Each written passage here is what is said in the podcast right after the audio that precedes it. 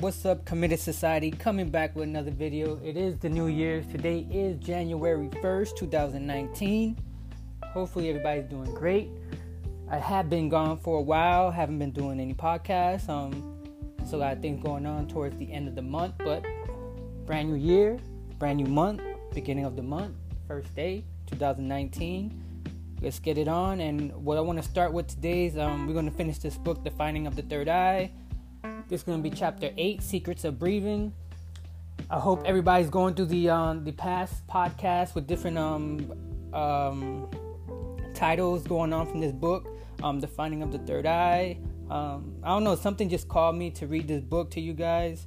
I think it's a great book. After we're done with this book, the podcast is going to be maybe, a little bit more of me talking, a little bit more freestyling, a little bit more content creating as far as just coming up with different topics instead of reading through the book. Maybe go through like a book a year with you guys. And so this is going to be Chapter 8. And this book has, let's see how many chapters this got. It got 19 chapters. So we're almost there, halfway there. So let's go ahead and continue reading this book. Like I said, hopefully everybody's doing great. The title of this one, of this chapter, Chapter 8, is Secrets of Breathing. So this should be a great chapter for people who's into breath work, who's into running, into working out, to learn, different secret exercises to breathing and stuff like that. So like I said, it should be great. Sorry for that. Microphone got away from me, but let's go ahead and read this book. I'm reading this book to you guys and I'm stretching at the same time. So the functionality of life these days, you can do multiple things at the same time, stretch and read, and no excuses. So that's what's Committed Society, no excuses. So Chapter 8, Secrets of Breathing. Continuing our study of phenomenon of life, we can next consider the universal activity of breathing. This very strange process is indeed much more widespread than we would at first suppose. We are told that the creation of the world was begun when the Creator breathed upon the waters. And upon the symbolic explanation of the creation of man, tell us how he was formed out of dust, into which was breath, the breath of life.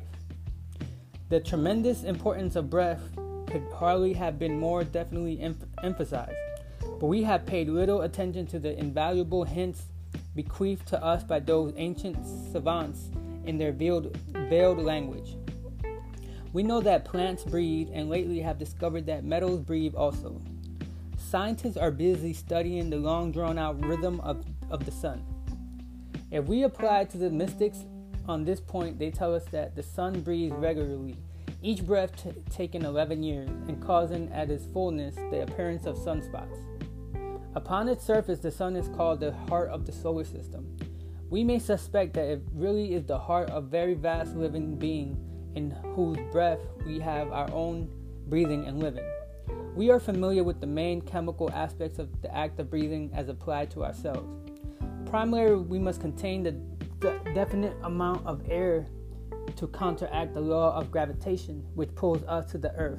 At sea level, the pressure is about 16 pounds to the square inch, and this must be equalized by the intake of air. This is why lungs never empty all the air they contain. Their total capacity is said to be 250 cubic inches, but they only empty 150.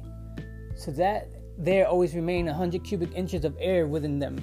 For this reason, if it's desired to clean and refresh the lungs, very prolonged outward breathing is the most efficient nature's way of refreshing us, and to cause us to collapse limply into chair and sigh out a long breath. In breathing, we absorb the oxygen from the air and into our lungs, to be used for production of heat, energy, through combustion with substance contained in our food, and we exhale the to us poisons as carbonic acid gas. The animals breathe in the same way, but plants, on the other hand, need to breathe in the carbonic acid gas for their sustenance. Here we have one of the secrets of the give and take existence in nature, and the reason why animals and plants could not live without each other. In a normal human being, there are approximately 16-18 breaths per minute, each taken in 30 cubic inches of air. Each breath consists of inhalations, exhalations, and pauses. The whole process taking up the time of 4 heartbeats. Our artificial methods of living have gradually ruined the natural quality of our breathing, and hardly one person in 50 breaths as nature intended. The correct muscular action is as follows. The lungs are contained within the basket of the ribs, the whole resembles a balloon, which inflates at intake of breath and deflates as exhaling. There is a muscle at the base of the lungs which should contract upwards at the inhalation, but in most people the muscle is inactive. More breaths downwards into the abdomen, pressing down the already sagging internal organ. In correct breathing, the whole chest is uplifted at the intake of the breath, and this raises up all the internal organs from their stagnant positions. At the exhalation, the diaphragm muscles affirmational contracts again upwards, dragging up still farther the organs below. Correct breathing in this manner will of course exercise a continuous gentle massage and stimulation of digestive organs, thereby ensuring perfect action of alimentary canal. In eliminating the need for pills and drugs, the second important aspect of breathing is the rate at which we breathe, the frequency. And we should say in wireless parlance, we have seen the whole of life is built up the means of different speeds of vibration, and therefore the rate of motion of anything is the most important factor about it.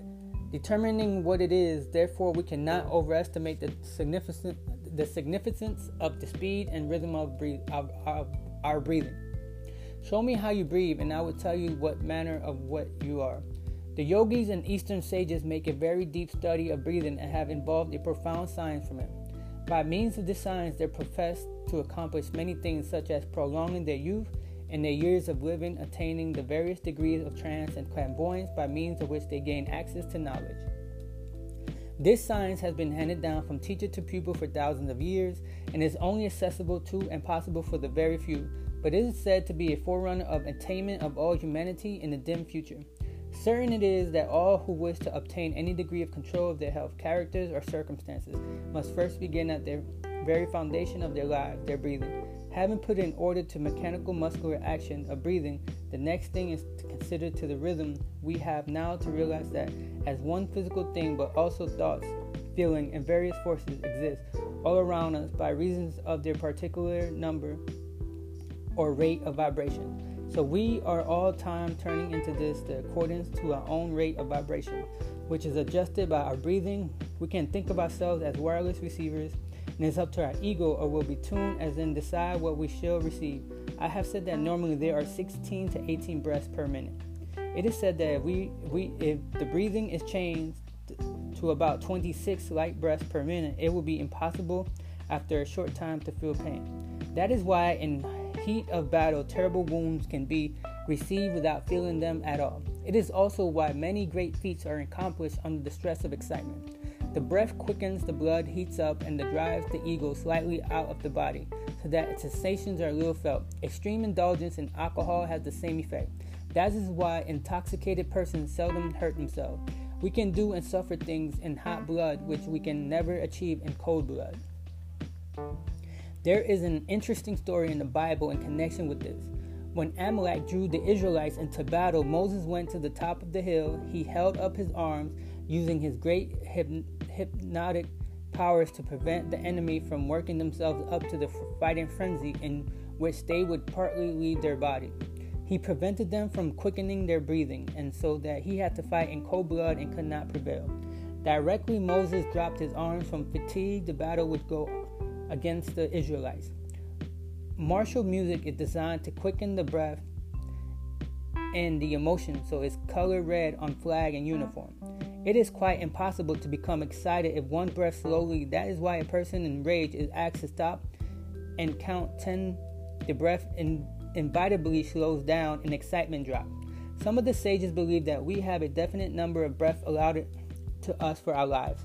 Those who waste them and their speed up excitably and emotionalism shorten their span. Those who become philosophers in the true sense of the word, balance, measures, and content, will be alive to very ripe old age with unpaired faculty. By quickening the breath, the body loses its power of self-protection and exhausts and injures self without feeling it at the time. By slowing down the breath down to 10 or 12 per minute, it would be found impossible to feel excited, irritable, or nervy. This is useful and invisible little exercise which we can protect ourselves from those whose state of mind which tend to poison our system. If the breathing is reduced to a deep, slow rhythm of 10 per minute for 5 minutes, the brain will become marvelously clear and ready for work. This can be done before taking up any study, the result lasting for some hours. Many of the conflicting vibrations and thoughts which we allow to pass haphazard through body and brain will have been canceled out by the rhythmic, powerful beat brought about by the slower breathing. If the breathing can be dropped to an even 3 per minute, all the body vibratory activities will become so subdued and harmonized that the more delicate psychic perceptions will be discernible, giving us what we call inspirational instincts or premonition, for they are the instigators of all great achievements.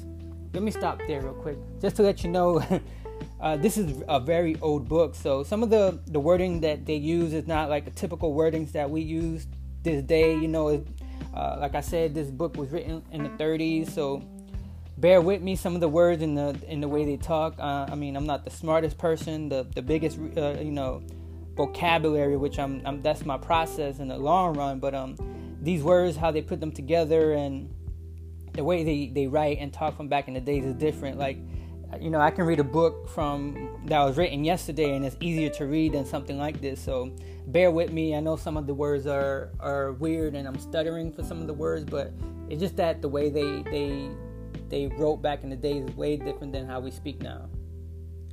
If the breathing can be dropped to an even 3 per minute... Wait, I read that already. I'm sorry. The above-mentioned rates of breathing can be used without danger if practiced gradually and intelligently. But it is extremely dangerous for the average person to attempt any of the more complicated systems sometimes unwisely given out, which might lead them into mental home or worse. Yogis can slow down their breathing to 1 per minute, which allows them as intensely of concentration, resulting in experience beyond our imagination or comprehension. Finally, they are able to suspend their breathing altogether and allow themselves to be buried for weeks at a time without coming to any harm. That's crazy. Imagine only taking 1 breath per minute. Crazy. Breathing must always be performed through the nose, quite silently, steadily, regularly, and without strain. It should preferably be practiced in a quiet place and not just after eating. While breathing, the mind should be forced on the highest ideals and aspirations.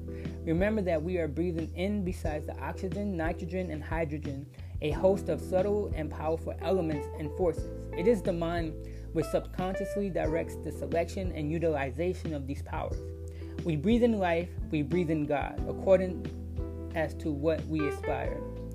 Slow, deep, gentle breathing will cure insomnia, nerves, blood pressure, fear, brain fag, and bad temper. See, like that, brain fag. I don't think people talk like that these days, brain fag. And actually, brain fag. The Easterns apparently know many things about breathing with which the Western world is not yet familiar. They believe, for instance, that in correct breathing, only one nostril is actually used at a time. This is said to be caused by tissue in each nostril. From a lecture by Robert King, which swell alternately at intervals, thus allowing full use of only one nostril. There are one side to be 2 currents which pass up and down the spine, the one on the right side being positive and the one on the left side being negative. The breathing, therefore, is performed alternately along an electrical current in drawing positive sun-ruled particles and a magnetic current in drawing negative moon-ruled particles. It is said that by using this knowledge, the temperature of the body can be regulated. Astrologically, a sign comes up on ascendant every 2 hours, alternately a positive and negative sign, and this is connected with the breathing. It is said that Indian doctors always study the patient's breathing first of all, being in a way able to determine the conditions of magnetic and electrical areas in the body at the time, apparently after a meal or during the changeover Both nostrils are used so that it takes a little time to determine the exact state of affairs. An expert in these matters would, however, know the quality of his powers of achievement at any given hour, being thus able to ensure the maximum of creative output with minimum of expended energy, whereas all we know is that we are either in the mood for work or not, and this results in indifferent and uneven output. The much discussed power of levitation, is which a yogi is said to be able to conquer the laws of gravity and rise in the air, appears to have strong connections with breathing. A simple little experiment will point this out. Let one person lie down straight and stiff on a couple of chairs. Let four persons stand around him, and at each shoulder, one at each knee, each one placing a finger beneath their prone comrades. All must then breathe steadily and in unison for a minute or so.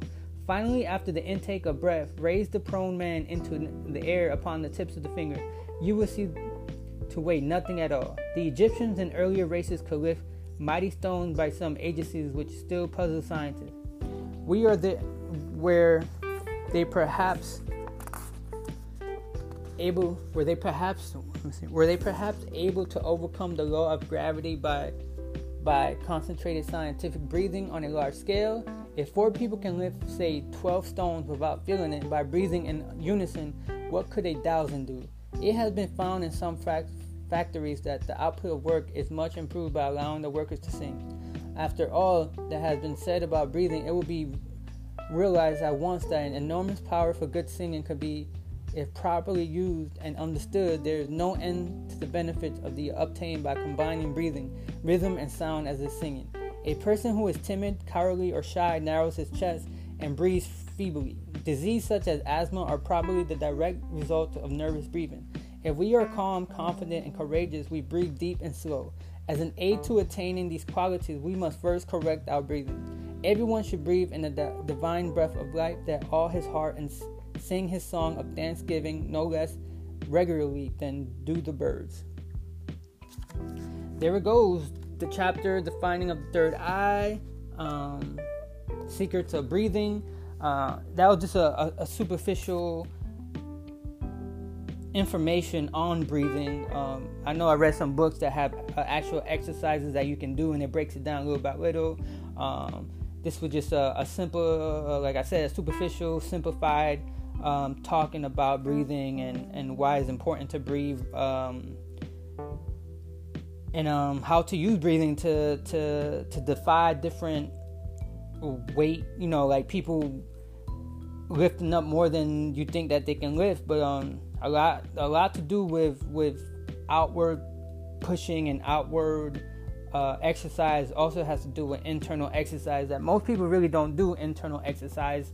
A lot of people just worry about the physical outside and not worry about the internal organs and what you can do with internal breathing and stuff like that. So I think that was a great chapter on just simple things that you can do in life as far as breathing. So thank you for listening to my podcast. Like I said, Committed Society will be back on Tuesdays and Thursdays. So I'll just be putting them out Tuesdays and Thursdays.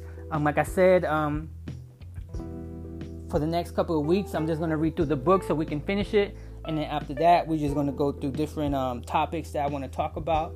But I want to finish this book first with you guys. And then from there, we'll go through how to commit to yourself, how to commit to life, how to commit to your goals, and how to commit with God or the God in you. And just to commit. So thank you so much for listening to my podcast. Everybody have a great new year, and have a great day. Peace.